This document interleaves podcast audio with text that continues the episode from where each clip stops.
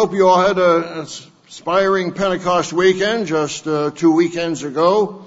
And now we're looking forward to the Feast of Trumpets just three months from now. And that is on September 7th, 2021.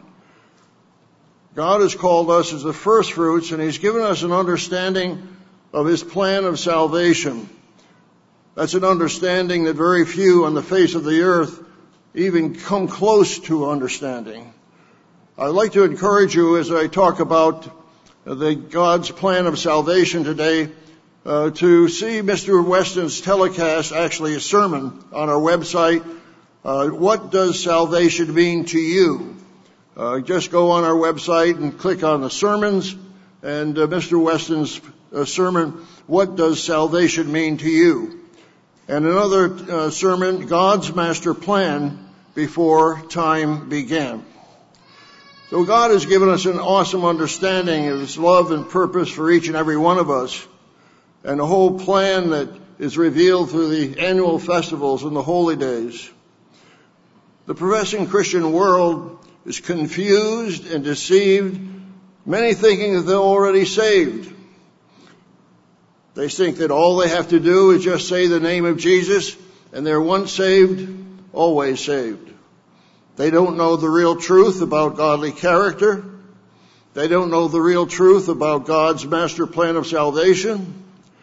They don't know how to be saved. So today the world is experiencing the death, has already experienced the death of more than three million people for the coronavirus pandemic. And we know that the world is facing other causes for total cosmicide and the extinction of all life on earth. In 1961, President John F. Kennedy stated, quote, mankind must put an end to war, or war will put an end to mankind. Today, every inhabitant of this planet must contemplate the day when the planet may be no longer habitable. Together we shall save our planet, or together we shall perish in its flames. End of quote. 60 years after President Kennedy, that threat has only gone worse. When we think about the extinction of all mankind, we think about a deeper meaning and a more personal connection to the word salvation. We pray, Thy kingdom come. We're praying not only for ourselves, we're praying for all humanity, that God will save the human race and save them from total extinction. So we pray that others will be saved and not just ourselves. But what is the truth about spiritual salvation? Professing ministries and uh, are trying to desperately to get people to save. Uh, they ask the question, "Are you saved?" How many of you have been asked that question by someone? Have you been saved, brother? I say quite a few of you have been uh, asked that question, about 32%. We have a, another sermon on our website. I, I, I actually found it this morning on lcg.org uh, by Mr. Rod McNair by that very same title. Are you saved? I would recommend you watch it. I, uh, he had a little different appearance uh, at that time. That was a few years ago, uh, January uh, 2015, and we had some uh, uh, facial hair. You could watch that uh, sermon. But the world is confused about salvation. Uh, Satan has deceived millions in professing Christians into thinking all you have to do is say Jesus' name and you're saved. Once saved, always saved. You don't have to do anything else. They don't know how to change. They don't realize that there is a, a process of salvation. Well, we, we, when we really un- understand the truth, we realize once saved, always saved is true once you really are saved. That is when you're in the kingdom of God. Well, we'll talk about that. So turn to Psalm 51. So what is salvation? When do you receive it? How do you answer the question, have you been saved? Or are you saved? Psalm 51. I hope you read this often, but and pray that God will create in you his perfect character. Psalm 51 verse 10. Create me a clean heart, O God, and renew a steadfast spirit within me. So God is creating a, his masterpiece of creation. And that's perfect, righteous, holy, godly character in you and in me and every one of us. But you need, you have your part. Do not cast me away from your presence. Do not take your Holy Spirit from me. So David obviously had God's Holy Spirit. Restore to me the joy of your salvation and uphold me by your generous spirit. The title of this sermon today is The Joy of Your Salvation. Many of you have experienced that joy at baptism, right after you were come up out of the water and you realize all my sins have been forgiven. I've got great joy today. I've been saved from the penalty of death and from all my past sins. But let's first talk about physical salvation. Uh, many of us have experienced life-threatening situations. Um, uh, how many of you have gone through what you experience as a th- life-threatening situation and feel that God intervened and saved you from death or something close to it. Wow, uh, quite a few. I'd say that's a good uh, 65% of you have experienced that. I know we've all been through certain experience in auto accidents and uh, health issues. Uh, it was 1970 when uh, I, we were up in um, Alaska for the Feast of uh, Tabernacles at Mount Alyeska in uh, Alaska. Uh, Bill Gordon and I and a couple other church members went goat hunting after um, after the feast, and uh, we saw some goats way up on the mountain. So we started climbing up the mountain, and I got to one place where it was 80 feet above the ground, and I had just an inch to to keep my toes on, and I could not go up, and I couldn't go down, and I was just oh, you know what can I do?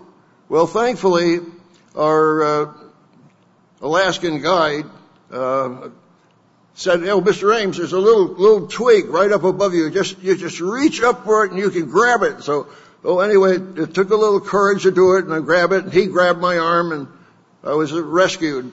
Uh, but it was a, for me, it was a life-threatening situation, and God guided me, and I was rescued from that situation. And there are times when I was going through excruciating pain, and some of you and some of our brethren are experiencing that even right now. Uh, back pain. And of course my wife had the uh, ice pack, and, and that, that was before cell phones. And uh, I had a, a, a pot and a, a, and a spoon. I hang on, bang on the pot when to call her attention. I said, "Oh, this ice pack is all drained. I need another ice pack uh, for my back to keep down the pain." Well, Dr. Meredith came over one Friday afternoon. I was in bed. I couldn't move. And he anointed me. And I went to sleep. And about three hours later, I woke up and I wonder, I don't have any pain. And just got up from the, the bed. Can I sit up? Yes. I best sit up. Can I actually move off the bed and sit on the edge of the bed? Yes. Can I even walk? I can even walk. Before that day, I couldn't even crawl. And yet God healed me of that, uh, that back pain. So all of us have gone through those kinds of problems. And uh, God has rescued people from physical challenges. Uh, you're familiar, and I think we've had this in some of our recent sermons on Matthew 14. You're familiar with the story of Peter walking on the water. It said that actually Peter said, well, Lord, command that I come out on the water. Well, we were in Israel. When you go on the Sea of Galilee, the tour guide will say, anyone want to try to walk on the water? Well, no. And, but what did Jesus say? It said Jesus commanded him to walk on the water. So if any of you want to try walking on the water, I wouldn't advise it unless Christ commanded you to walk on the water. But of course he saw the wind, it was boisterous, and, and he said, Lord, save me. And Jesus let him drown. No, it didn't. And how many times, I won't ask you to raise your hands, But have, how many times have you prayed, Lord, save me? Or Father in heaven, please save me? Well, Peter did, and then God saved him immediately. But God also, it's called salvation history. Where you look through the Bible, we actually, the last hymn we just sang, talking about God's great works and how He's intervened in nations, peoples, and cities. Uh, turn back to Exodus, the 14th chapter. Of course, we rehearsed this during the day of unleavened bread, but it, it ties in so much with being saved. And so Moses said to the people in verse uh, 13, Exodus 14, verse 13, do not be afraid, stand still and see the salvation of the eternal. They needed saving. They needed to be rescued and see the salvation of the eternal which he will accomplish for you today. For the Egyptians whom you see today, you shall see again no more forever. The eternal will fight for you and you shall hold your peace.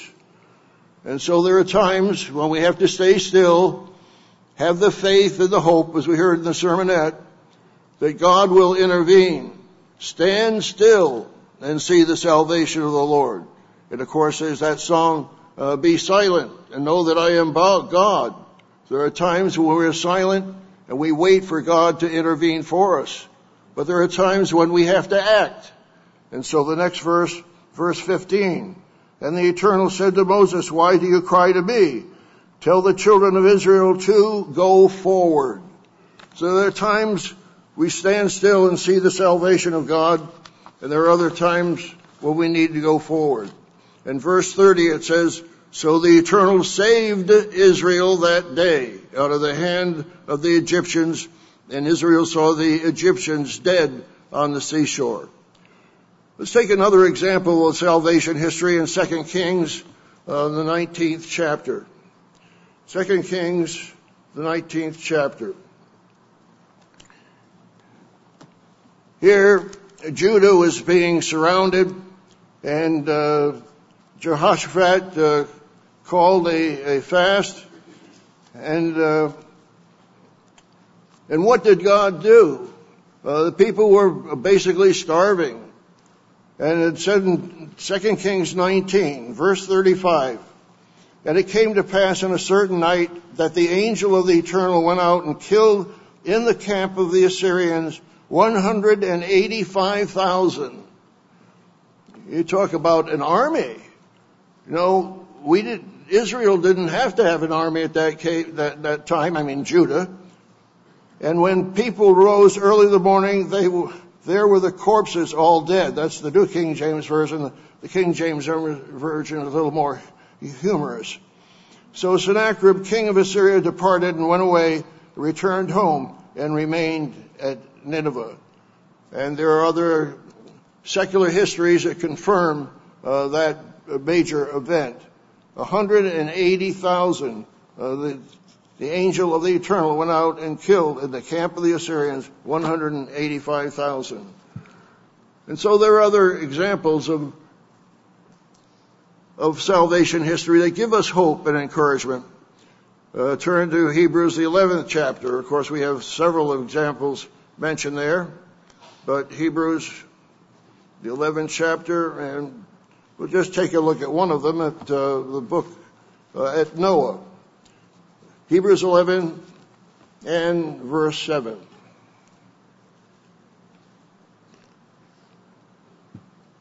Hebrews 11 verse 7.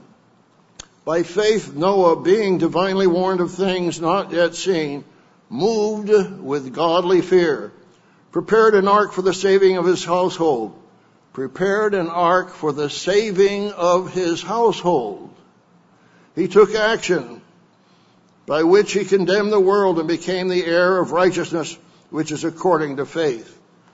And it might have taken him a hundred years uh, to build that ark uh, what kind, talking about perseverance, as we heard in the sermonette, uh, that was a great deal of per, per, perseverance of uh, building that ark probably for more than a hundred years. Well, we'll take one, one more example in Second uh, Chronicles, the 20th chapter. Uh, Second Chronicles, the 20th chapter, One more example of God's great intervention where he saved nations, cities, and peoples. Second Chronicles uh, 20, and uh, this is the matter of uh, Jehoshaphat. And uh, Jehoshaphat is claiming Solomon's uh, prayer for the protection at the sanctuary in verses 8 and 9. And of course, they are uh, totally surrounded by the people of Moab and Ammon and others. It says in chapter 20, verse 1, they came to battle against Jehoshaphat. And he proclaimed a fast, uh, verse 3. Well, God said back to him, gave an answer to him after that fast and after appealing for salvation and for deliverance from the enemy. Verse 17 of 2 Chronicles 20 and you will not need to fight in this battle. Position yourselves, stand still, and see the salvation of the eternal, who is with you, O Judah and Jerusalem. Do not fear or be dismayed. Tomorrow go out against him, for the eternal is with you. So he told them to go out against the enemy. But who went out first? I think we've had in Charlotte, uh, from time to time, uh, a choir or a chorale and uh, what did Jehoshaphat say? He said, verse 20, middle of verse 20, Hear, O Judah and you inhabitants of Jerusalem, believe in the eternal your God. We just had a beautiful special music, I believe. Believe in the eternal your God, and you shall be established. Believe his prophets, and you shall prosper. And when he had consulted with the people, he appointed those who should sing to the eternal and who should praise the beauty of holiness as they went out before the army and were saying, Praise the eternal, for his mercy endures forever. So who fought this battle? Who went out first against all this army and all the, against the soldiers? It was the singers. So those of you who are in the chorale, uh, we'll need you in the future. Uh, you need to have that faith and courage to go out and battle. You're going out first. Uh, verse 22. Now when they began to sing and praise, the Eternal set ambushments against the people of Ammon, Moab, and Mount Seir, who had come against Judah, and they were defeated. So the chorale was uh, victorious. God gave them a great victory. So here we've seen several examples of God's salvation history, if you will. But the world still needs, uh, needs saving. And you know Matthew 24 verse 22. Unless those days were shortened, no flesh shall be saved. Of course, as Moffatt has it, saved alive. But for the elect's sake, those days will be shortened. And then you also realize that the environment is going to be decimated. I won't turn there, but Revelation 16 and verse 3 talking about the seven last plagues, that the second angel poured out his bowl on the sea, and it became blood as of a dead man, and every living creature in the sea died. So from the time of the Feast of Trumpets, uh, the Day of Atonement, the Feast of Trumpets, you have those nine days, and the whole world would die if God does not intervene. Of course, Christ comes back just before the Day of Atonement, uh, Revelation, the 19th chapter, to take the beast and the false prophet, uh, throw them in the lake of fire, and then put Satan away uh, to begin the millennium. So we look at the, that God's promise of salvation. Dr. Meredith wrote an article years ago in the Tomorrow's World magazine, uh, May, June 2007 uh, titled You Need Salvation. So this went out to all of our subscribers in Tomorrow's World magazine.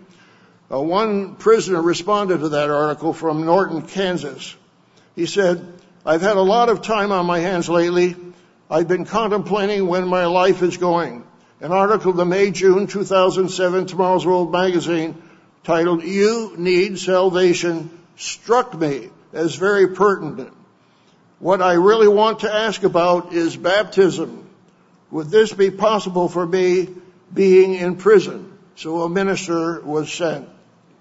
Dr. Meredith wrote in that article, and I'll quote from that article, quote, millions do not understand their need for salvation. Sadly, many who believe they are saved are not even Christian. Are you learning the truth about salvation and acting on it? You need to be sure. And of course, Mr. Armstrong wrote about the world the way it is. The world thinks it's being saved, that is, the professing Christians. But Mr. Armstrong wrote a book that called A World Held Captive. And that describes the way the world is today. It's deceived. Satan has deceived the whole world. Revelation 12:9. And I was surprised to find out that actually we have a telecast, tomorrow's world telecast, uh, by Mr. Wally Smith, uh, April 2011 uh, called A World Held Captive. So you might want to check that on our website, A World Held Captive telecast uh, by Mr. Wally Smith. So many in this world are slaves to sin and they're addicted to sin. And the amazing addiction to drug abuse in the United States and in other places in the world is absolutely mind boggling. Uh, why do the drug cartels make so much money? Because they have a tremendous market in the United States. I remember seeing a History Channel uh, program or as a National Geographic that mentioned something like uh, 35% or it might have been 65% of the adults in Alaska are drug addicted. So you think, oh, one city, 35% of the adults are taking drugs and are, addicted to it. Uh, we have, that's just one of many vulnerabilities we have in the United States. Just incredible. But the world needs to be saved. They're slaves to addiction, slaves to sin. Uh, they need deliverance and they need God's salvation. But there's a confusion over the word salvation. What does that mean? Well, of course, that's a broad term by itself unless you have a context for its meaning. Mr. Herbert Armstrong wrote Mystery of the Ages, The World's View of Salvation, page 125. Quote, much supposed Christian teaching has been that God created the first man a perfect immortal being. That when God was not looking, Satan stole in and wrecked this wonderful handiwork of God. Salvation then is pictured as God's effort to repair the damage and to restore mankind back to a condition as good as when God first created him. In doctrine after doctrine, they have believed and taught the diametric opposite of the truths plainly revealed in the Bible. The International Standard Bible Encyclopedia uh, gives this description of salvation. In the English versions of the Bible, the words salvation, save, are not technical theological terms, but denote simply deliverance. And God's delivered you, God's delivered me. In almost any sense the latter word can have. In systematic theology, however, salvation denotes the whole process by which man is delivered from all that would prevent his attaining to the highest good that God has prepared for him. Or in a transferred sense, salvation denotes the actual enjoyment of that good. So I thought that was an unusual comment that salvation, the word is supposed to mean it actually includes the enjoyment of the process. So I'd like to ask you the question, you think about it. Are you enjoying salvation? Remember that David prayed, restore to me the joy of your salvation and uphold me with your generous spirit. The New King James Version uh, Study Bible uh, says under salvation. The Greek word for salvation used by Paul literally means deliverance or preservation. In a spiritual context, the idea is rescue from the power and dominion of sin. So, does the Bible refer to the gospel of salvation? Uh, turn to Romans, the first chapter. We have your Bibles. Romans, the first chapter. We've had some church members in the past who are kind of upset that any term of gospel that is not the gospel of the kingdom of God uh, is uh, departing from the faith of Mr. Herbert, Herbert Armstrong. Well, what did the apostle Paul write here in Romans 1, the first, uh, Romans 1 verse 16? For I am not ashamed of the gospel of Christ. Now here it's not called the gospel of the kingdom of God, it's called the gospel of Christ. What does that mean? The good news of Christ. So if you put in good news for every time they hear the word gospel, that gives you a, a better understanding. The good news of Christ, and it is the power of God to salvation. So the gospel of Christ, the, the news that Jesus Christ is giving, is a power for, of God to, to salvation for everyone who believes, for the Jew first and also the Greek. For in it the righteousness of God is revealed from faith to faith, as it is written, the just shall live by faith. So we honor Mr. Armstrong, but when someone says, if you're not going, preaching only the gospel of the kingdom of God, you're departing from Mr. Armstrong. They have what we call the either or fallacy. It's either the kingdom of God or it's not. In Romans 1.16 we see it's the gospel of Christ, the power of God to salvation. Ephesians 1. Turn to Ephesians 1 verse 13.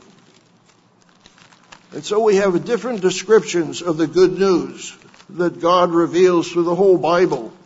Ephesians, the first chapter. Ephesians 1 and starting with uh, verse 13. Ephesians 1 verse 13. In him you also trusted after you heard the word of truth, the gospel of your salvation. Uh-oh. Uh, that's not the gospel of the kingdom of God. It's the gospel of your salvation. It's the good news of your salvation in whom also, having believed, you were sealed with the Holy Spirit of promise. So God is using the expressions of good news in various terminology, uh, describes it in various ways. Uh, some years ago, I had a commentary, Prophecy versus the Gospel. And the one critic attacked my commentary because the last sentence in that commentary said, Thank God for the true gospel of salvation and his coming kingdom. And he said, well, well Mr. Armstrong said that you have to believe that the, uh, the gospel of the kingdom of God. Well, of course, what you're addressing here again is the either or fallacy. It's not either the kingdom of God or the gospel of salvation. It's both. And all the terms, as Jesus said, the, the gospel does not contradict itself. The Bible does not contradict itself. The terms gospel harmonize with the kingdom of God. In fact, you have several gospel descriptions here. And uh, the gospel of the grace of God, we just saw the gospel of your salvation. That's good news. Uh, so anyone, anyone that is a critic is also criticizing the Bible Of course, we know that the main message that Christ brought, Mark 1, verse 14 and 15, was he came preaching the gospel of the kingdom of God and said, repent. And that's a part of the message many miss. But we have the gospel of the grace of God. That's Acts 20 and verse 24. So that's the good news of the grace of God. The gospel of the glory of Christ. 2 Corinthians 4 and verse 4. The gospel of your salvation we just read in Ephesians 1 verse 13. The gospel of peace, Ephesians 6 and verse 15. So this matter of either or fallacy is, you know, comes down to uh, works and law, or like in James in second chapter, uh, faith and works. You know, it's not faith or works as James says in James 2 verse 18. But some will say, you have faith and I have works. Oh, they're two opposites. They're not compatible. Oh yes, they are compatible. James says, show me your faith without your works, and I will show you my faith by my works. You believe that there is one God, you do well. Even the demons believe and are troubled and, and tremble. So it's not either or, it's both and. And even William Barclay in his uh, commentary on James says not either or, but both and. It's not just thought or action, it's thought and action. It's not prayer or effort, it's prayer and effort. It's not faith or deeds, it's faith and deeds. And we could go on with law or grace. So when we discuss it's not law or grace, it's law and grace when you understand the context of it.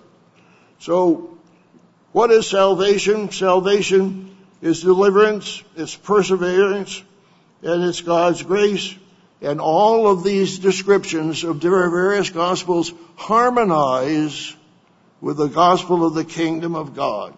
They're not in contradiction to it. They support the kingdom of God gospel, good news, and they harmonize with it. Now next I want to talk about the three tenses of salvation. Salvation is not just a one-time event as the Protestants have it, once saved, always saved. It's past, present, and future. There are three tenses. We turn to Romans, the fifth chapter, which are very familiar. Uh, Romans, the fifth chapter. And uh, here we have the future salvation. Romans 5, and this whole section is so inspiring and encouraging. Uh, starting with verse 8, Romans 5, verse 8, but God just demonstrates His own love toward us in that while we were still sinners, Christ died for us. Much more than having now been justified by His blood, we shall be saved from wrath through him. That's future, we shall be saved. For if when we were enemies we were reconciled to God through the death of his son, much more, having been reconciled, how shall we be saved? We shall be saved by his life. Yes, Christ is alive, and he's here in present spirit today, and he's on the throne of God as our high priest, ever making intercession for us. So we have the future. And of course, what's another verse that is future? Matthew 24, 13. He that endures to the end, the same shall be saved. That's the future tense. So you have the future tense of salvation. Now there's a present tense of salvation. Turn to 2 Corinthians, the second chapter. 2 Corinthians, the second chapter. We've been saved of our past sins. The wages of sin is death, but the gift of God is eternal life through Jesus Christ our Lord. So we've been saved from the death penalty. Second Corinthians, the second chapter, and uh, verse 15. Second Corinthians 2 and verse 15. For we are to God the fragrant of, fragrance of Christ among those who are being saved. Uh, present progressive tense. Uh, it's not that the salvation is already complete. We are all works in progress. God is still working with us. We still have a long way to go. I have a, I have a lot more to overcome. I need, need some more years for overcoming are being saved and among those who are perishing. So there are those who are in the process even of perishing. And why are we in the progress, process of salvation? Because we must grow in the grace and the knowledge of Christ, 2 Peter 3:18. So we are ultimately saved by the death of Christ. If we were, there would be no need to grow spiritually but we are now being saved. And then there's the past tense of salvation. I've already commented on that several times, but turn to Titus, uh, third chapter. Titus, the third chapter. and uh, verse 4. But when the kindness and love of God our Savior toward man appeared, as Titus 3 and verse 4, is God our Savior toward man appeared. Verse 5, not by works of righteousness which we have done, not according, but according to His mercy, He saved us through the washing of gen- regeneration and renewing of the Holy Spirit. What's the washing of regeneration? It's a baptism. And so when we were baptized, we come up out of the water, we have been forgiven of our past sins, we have been saved from the death penalty. We have been saved from our past sins. In fact, there are some, uh, some scriptures, we'll maybe get to that a little later. So we have the past, present, and future aspects of salvation. Now in Acts the second chapter we know about Peter's inspiring commentary and telling people to repent and, and uh, that they would be forgiven of their sins. But turn to Acts 2 and verse 40. Acts 2 and verse 40. So do we have some action to take with regard to the salvation process? Acts 2 and uh, verse 40. So remember he said in Acts 2.38 that they should repent. Then Acts 2 and uh, verse 40. And with many other words he testified and exhorted them saying, be saved from this perverse generation. And those who gladly received his word were baptized. And that day about 3,000 souls were added to them. So he said, you need to take action. You need to be saved from this perverse generation. And how did they do that? They were baptized. About 3,000 of them. The King James Version says, save yourselves from this untoward generation. The NIV says, save yourselves from this corrupt generation. And what kind of a generation are we in now? corrupt, perverse, untoward. We're having to face that kind of society and we pray and call upon people to save themselves from this corrupt, corrupt uh, generation. I mentioned about being uh, saved from your past sins. Let's turn to Romans 3 and uh, verse 23. Romans 3:23, just to confirm again the matter of our past uh, forgiveness of sins and having been saved from the death penalty, the past action. Romans 3 and verse 23. For all have sinned and fall short of the glory of God, being justified freely by His grace through the redemption that is in Christ Jesus, whom God set forth as a propitiation by His blood through faith to demonstrate his righteousness because of his forbearance, God had passed over the sins that were previously committed.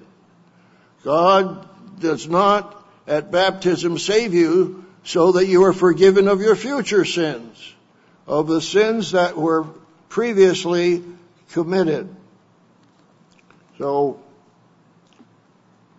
so thankfully God has given us that wonderful freedom uh, from sins that are past. The King James 7, King James version says, for the remission of sins that are past.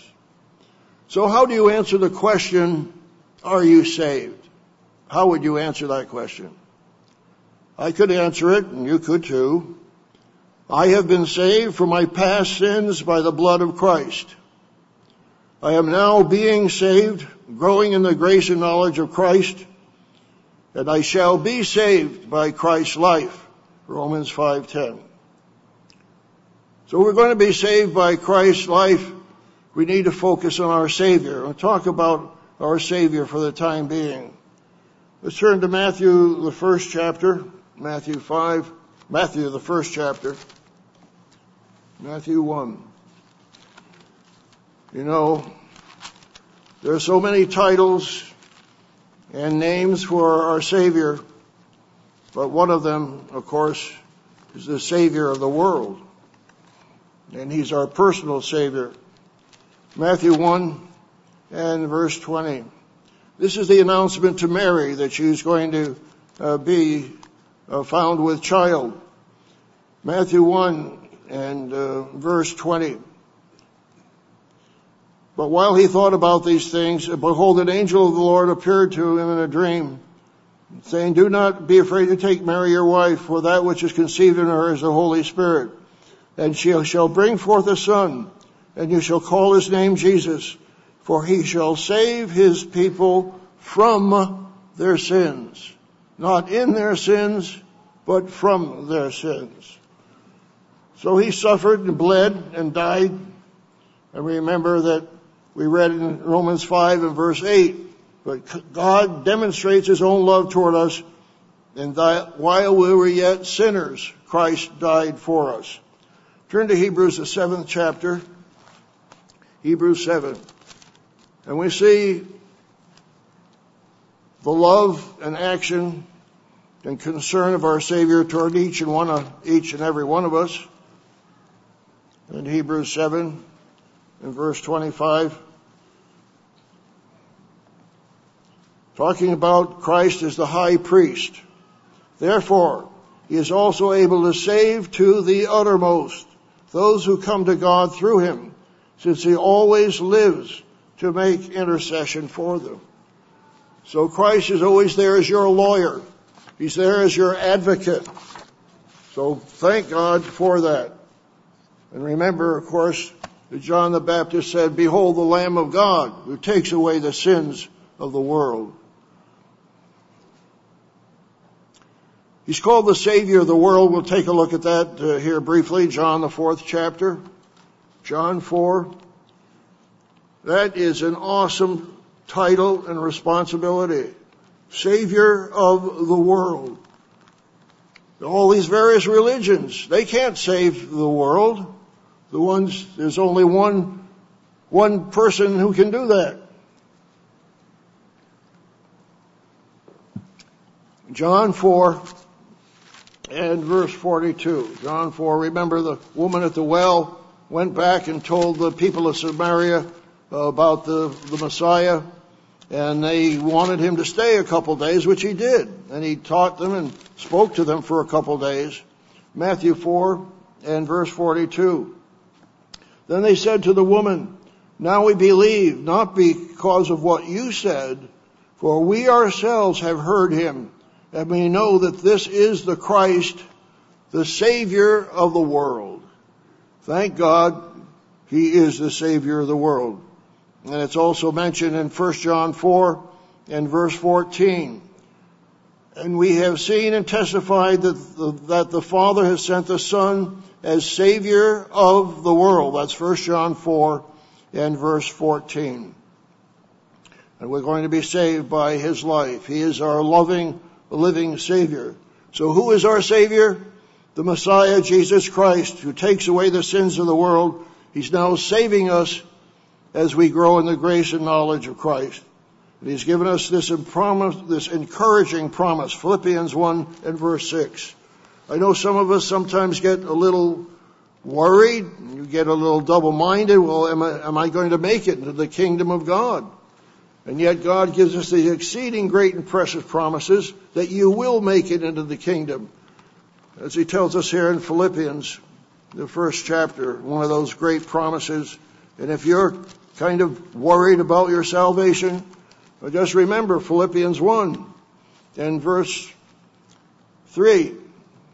Um, the apostle Paul writes to the Philippians, I thank God upon every remembrance of you, always in every prayer of mine, making requests for you all with joy. so, uh, one of the themes of the sermon today is joy. He makes requests with you with joy for your fellowship in all the gospel the first day until now, being confident of this very thing, that he who has begun a good work in you will complete it until the day of Jesus Christ. So God's not going to let you go. He's going to correct you. He's going to guide you. But you need to respond, of course, to that correction and that guidance. And we all face trials. We to ask God for deliverance. And I asked you earlier before, how many of you, don't raise your hands, have asked God to save you? Let's turn back to Psalm 6. Psalm 6. Uh, King David certainly asked God to save him on more than one occasion. And uh, here, find in Psalm 6 one of those occasions.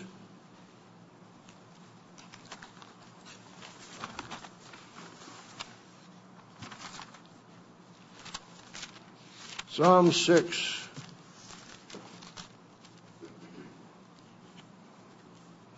Psalm 6 verse 1. O eternal, do not rebuke me in your anger, nor chasten me in your hot displeasure. Have mercy on me, O eternal, for I am weak. O eternal, heal me, for my bones are troubled. O my soul also is greatly troubled, but you, O eternal, how long? Return, O eternal, deliver me. O save me for your mercy's sake. But when David asked God to save him, he gave a reason. Oh, why, why should I save you? David gives this answer. Oh, save me for your mercy's sake, for in death there's no remembrance of you. In the grave, who will give you thanks? If you let me die, you're not going to be able to hear me saying thank you and praising you. You need to keep me alive so I can continue to keep praising you and, and, and worshiping you. Uh, save me. And of course, uh, he goes on uh, also in, uh, I think it's in uh, Psalm 7. Uh, Psalm 7. Um, okay.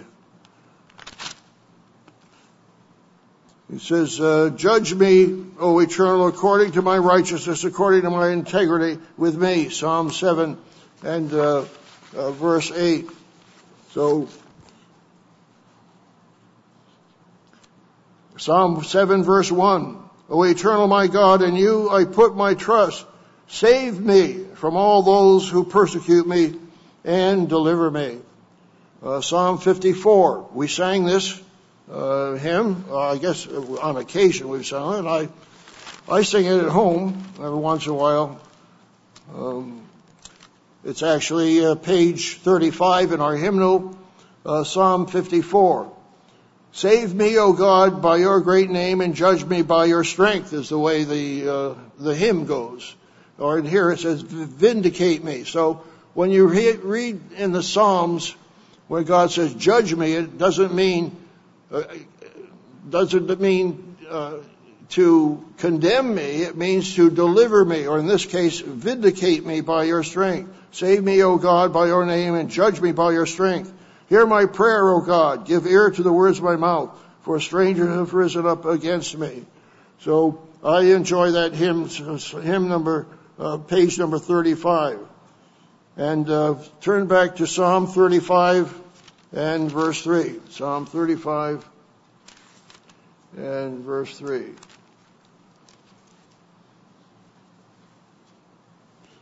The Psalm of David uh, he's asking God to plead his cause. And he says, verse 3, also draw out the spear and stop those who pursue me. Say to my soul, I am your salvation. Uh, so David knew that God was his salvation. So how would you describe your relationship to God? You realize here, uh, David was close to God, asked him to save him on, on several accounts. And we know in James 4 and verse 8, he says, draw near to God and I will draw near to you. That's one of the two initiatives. And of course, resist the devil and he will flee from you. Mr. Armstrong talked about the two initiatives there in James 4 and verse 8. Uh, draw near to God is one of the initiatives. And then resist the devil and he will flee from you is the other initiative.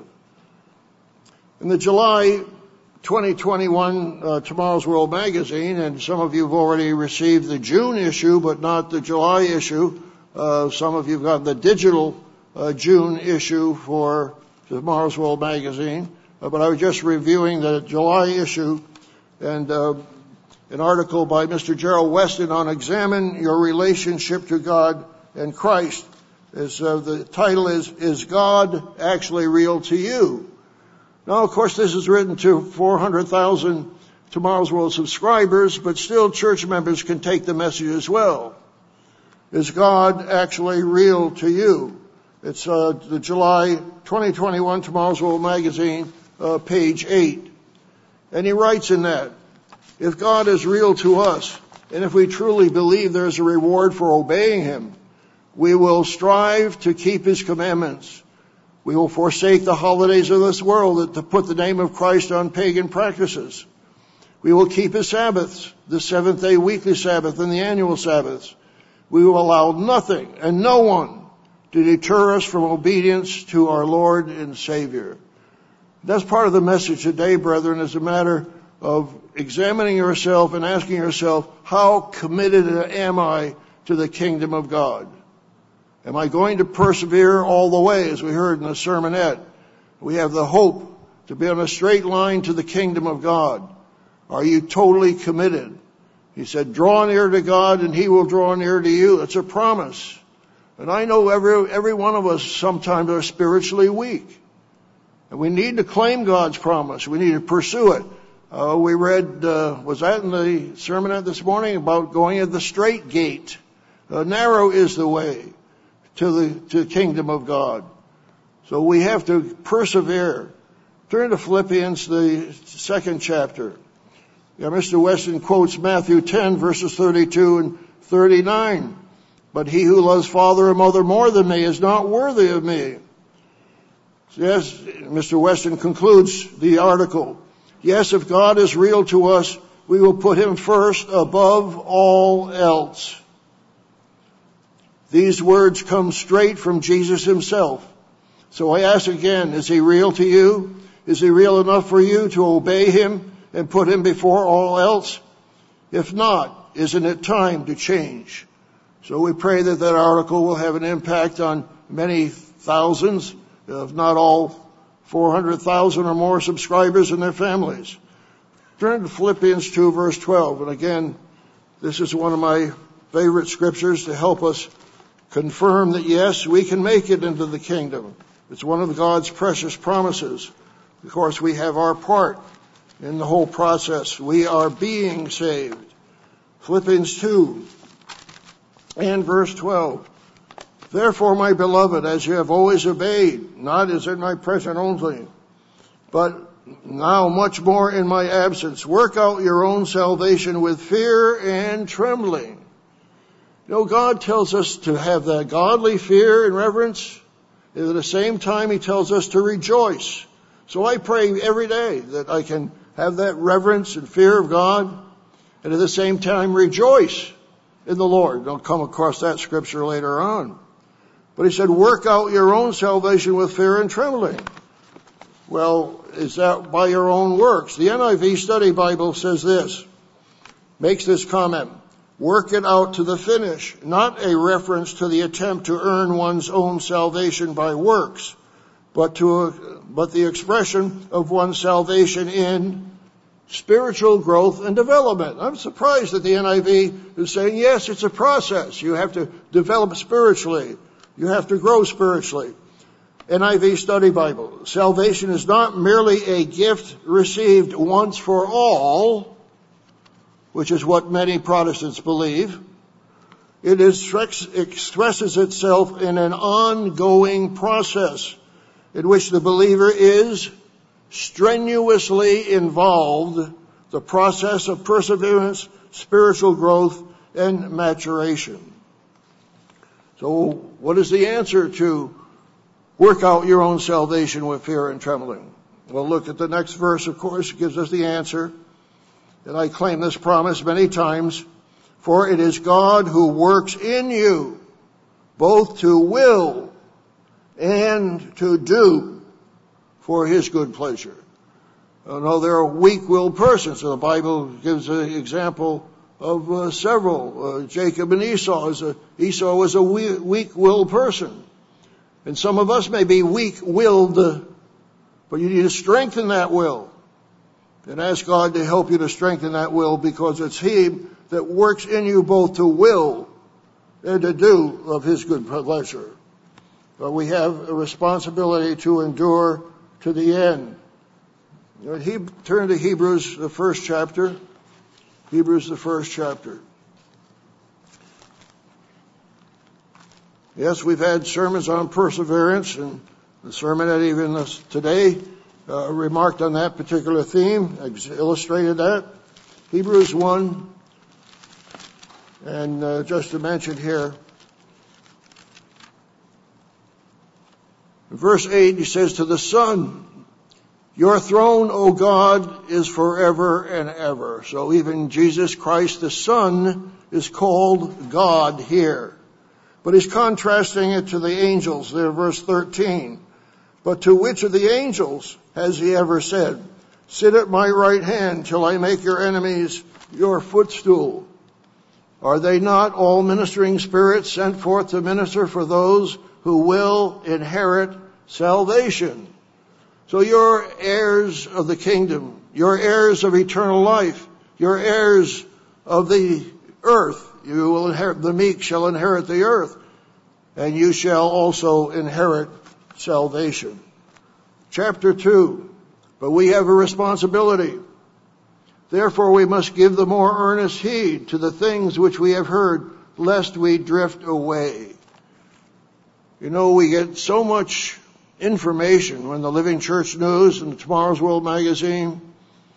Uh, but I hope they're reading that. I I try to underline. I, I, it's an old-fashioned method I use. You know, uh, just going through an article in Tomorrow's World magazine, underlining in ink uh, those particular phrases and, and admonitions that are meaningful.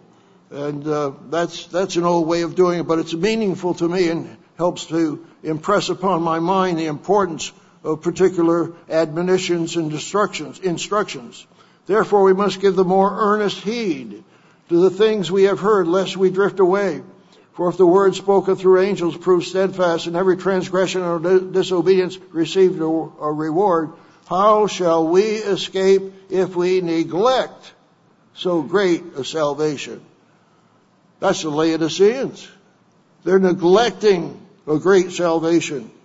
But you have to work every day and be close to God so that you don't fall away, you don't neglect such great salvation. And it tells us in, in verse 10, for if the fitting for him for whom are all things and by whom are all things, bringing many sons to glory, to make the captain of their salvation perfect through sufferings. Uh, so you have a captain of your salvation. So we need to submit to God. Turn to Psalm 25. Psalm 25. Again, I've mentioned it certain lectures to the living education students and protocol and you know you need when all else fails follow instructions well you of course the reverse is true uh, to prevent failure, follow instructions in the first place. And I've told you before, I think it was my freshman year, and Mr. Herbert Armstrong in a, a Bible study, the Shakespeare Club in Pasadena, said, "No, you need to memorize this scripture. You need to know this." And I think he was talking mainly to uh, the freshman class that had come to Ambassador that year. Uh, Psalm 25, verse 4. Show me your ways, O Lord. Teach me your paths. Lead me in your truth and teach me. Yes, we're disciples. We're students of Christ. We're teachable. Hopefully we're teachable. For you are the God of my salvation. On you I wait all the day. Turn over to Psalm 27. Psalm 27 and uh, verse 1. And of course this is one of the uh, popular choral songs. The eternal is my light and my salvation. Whom shall I fear? The eternal is my strength, the strength of my life. Of whom shall I be afraid? Yes, the Lord is my light and my salvation. So when God tells us to work out our own salvation with fear and trembling, ask God to save you. Ask God to have Him work in you both to will and to do of your good pleasure. Because he promises, as we read in Hebrews 7:25, that he can save you to the uttermost. This is the King James Version. We're called to do God's work. So what should our daily attitude be? I mentioned the reverence of God, the fear of God. We have several sermons on that. We could have another sermon on that soon. But what did Paul write in Philippians 4 verse 4? Apparently it was one of Mrs. Armstrong's favorite scriptures. Philippians 4 verse 4. Rejoice in the Lord always. And again I say rejoice. And remember the apostle Paul was writing this from prison and he uses that term rejoice throughout the book of Philippians several times.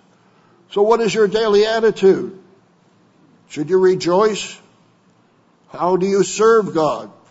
What is your attitude in serving Him? Of course, He came, Christ came that we might have life and have it more abundantly. So we can have a joyful attitude. Yes, there are times to mourn. We know that. And there are times when we enter into diverse trials, but we count it joy, even though we're going through a trial. But Psalm 100 says, Make a joyful noise, a joyful shout to the Lord, all you lands. Make a joyful shout to the Lord. Serve the Lord with gladness. Psalm 100, verse 2. Serve the Lord with gladness. What should your attitude be every day? Serve the Lord with gladness. And he also pronounces a curse on those who don't serve him with cheerfulness. We might just turn back there to Deuteronomy 28, uh, verse 47. Deuteronomy 28, the blessing is cursing. Imagine what he's saying here. You need to appreciate all the wonders and blessings God gives you.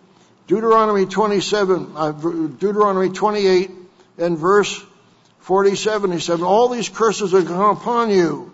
Verse 47, Deuteronomy 28, because you did not serve the Lord your God with joy and gladness of heart for the abundance of everything. Are you serving the Lord your God with joy and gladness of heart? If not, it's a curse. And all these curses will come upon you. And you shall serve your enemies, he says in verse 48. So our attitude has to be one of rejoicing one of serving God with a cheerfulness and gladness of heart and to serve Him with joy. In fact, joy is what of the fruits of the Holy Spirit. It's the second fruit of the Holy Spirit. Love, joy, peace, long suffering. So we all need to be re- reflecting and producing the joy of service and the joy of God's Spirit.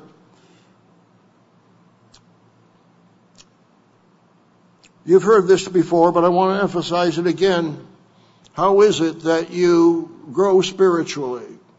You serve God with gladness of heart, with joy and cheerfulness of heart. Mr. Armstrong emphasized the vital key of serving God in his work. In his co-worker letter of November 18, 1974, Mr. Armstrong said, and God has given us the work to do the very means as the very means by which we may grow spiritually. And God has given us the work to do as the very means by which we grow spiritually, so we may enter his kingdom at Christ's coming. In 47 years, I have observed that only those whose hearts are fully in the work continue to overcome and grow spiritually and endure. Through the years, I, with those added for the, their part in the work, continued to announce the wonderful news of the coming kingdom of God and all that message embodied. Never have we sought to get, but always to give the good news of God's truth.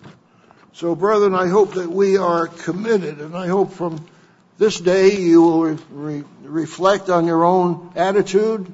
How committed are you? Are you 100% committed to the kingdom of God? Are you trusting that God is going to save you? He started a good work in you, and He's going to complete that work in you. So we need to be doing the work of God. We're going to complete that work to the very end. We're called to do the work of preaching the gospel of the kingdom of God, but it is also the gospel of your salvation, as we read in the scriptures. It's the good news of your salvation. In Daniel 12 verse 3 says, those that are wise shall shine like the brightness of the firmament, and those who turn many to righteousness like the stars forever and ever. So God has given us the work to do the very means by which we may grow spiritually and turn many to righteousness, which the work is very powerfully doing. And when will the complete salvation take place? When will we finally be saved? Turn to 1 Corinthians, the 15th chapter. 1 Corinthians, the 15th chapter. We know that that's when we will be saved from mortality. We will now inherit immortality at the resurrection. 1 Corinthians 15 and verse 50. Now this I say, brethren, that flesh and blood cannot inherit the kingdom of God, nor does corruption inherit corruption. Behold, I tell you a mystery. We shall not all sleep, but we shall all be saved, changed in a moment of twinkling of an eye at the last trumpet. For the trumpet shall sound, and the dead shall be raised incorruptible, and we shall be changed. For this corruptible must put on corruption, and this mortal must put on corrupt, uh, immortality. So then when this corruptible has put on incorruption, and this mortal has put on immortality, then shall be brought to pass the saying that is written, death is swallowed up in victory. And then verse 57, but thanks be to God who gives us the victory through our Lord Jesus Christ. Many in the world believe that salvation is only a past event. That you can accept Christ and that's it. You're saved once saved, always saved. But we know that salvation is a past, present, and future process. So if someone were to ask you the common question, are you saved or have you been saved? You can answer, I have been justified, redeemed, and saved from my past sins. I am now being saved as I grow in the grace and knowledge of Christ, and I shall be ultimately saved by Christ's life. Dr. Douglas Winnail's uh, World Ahead uh, commentary we had read in the announcement said, staying focused on the glorious hope. And yes, we need to stay focused on the glorious hope. So God has given us freedom from slavery to sin. He's given us the promise of eternal life.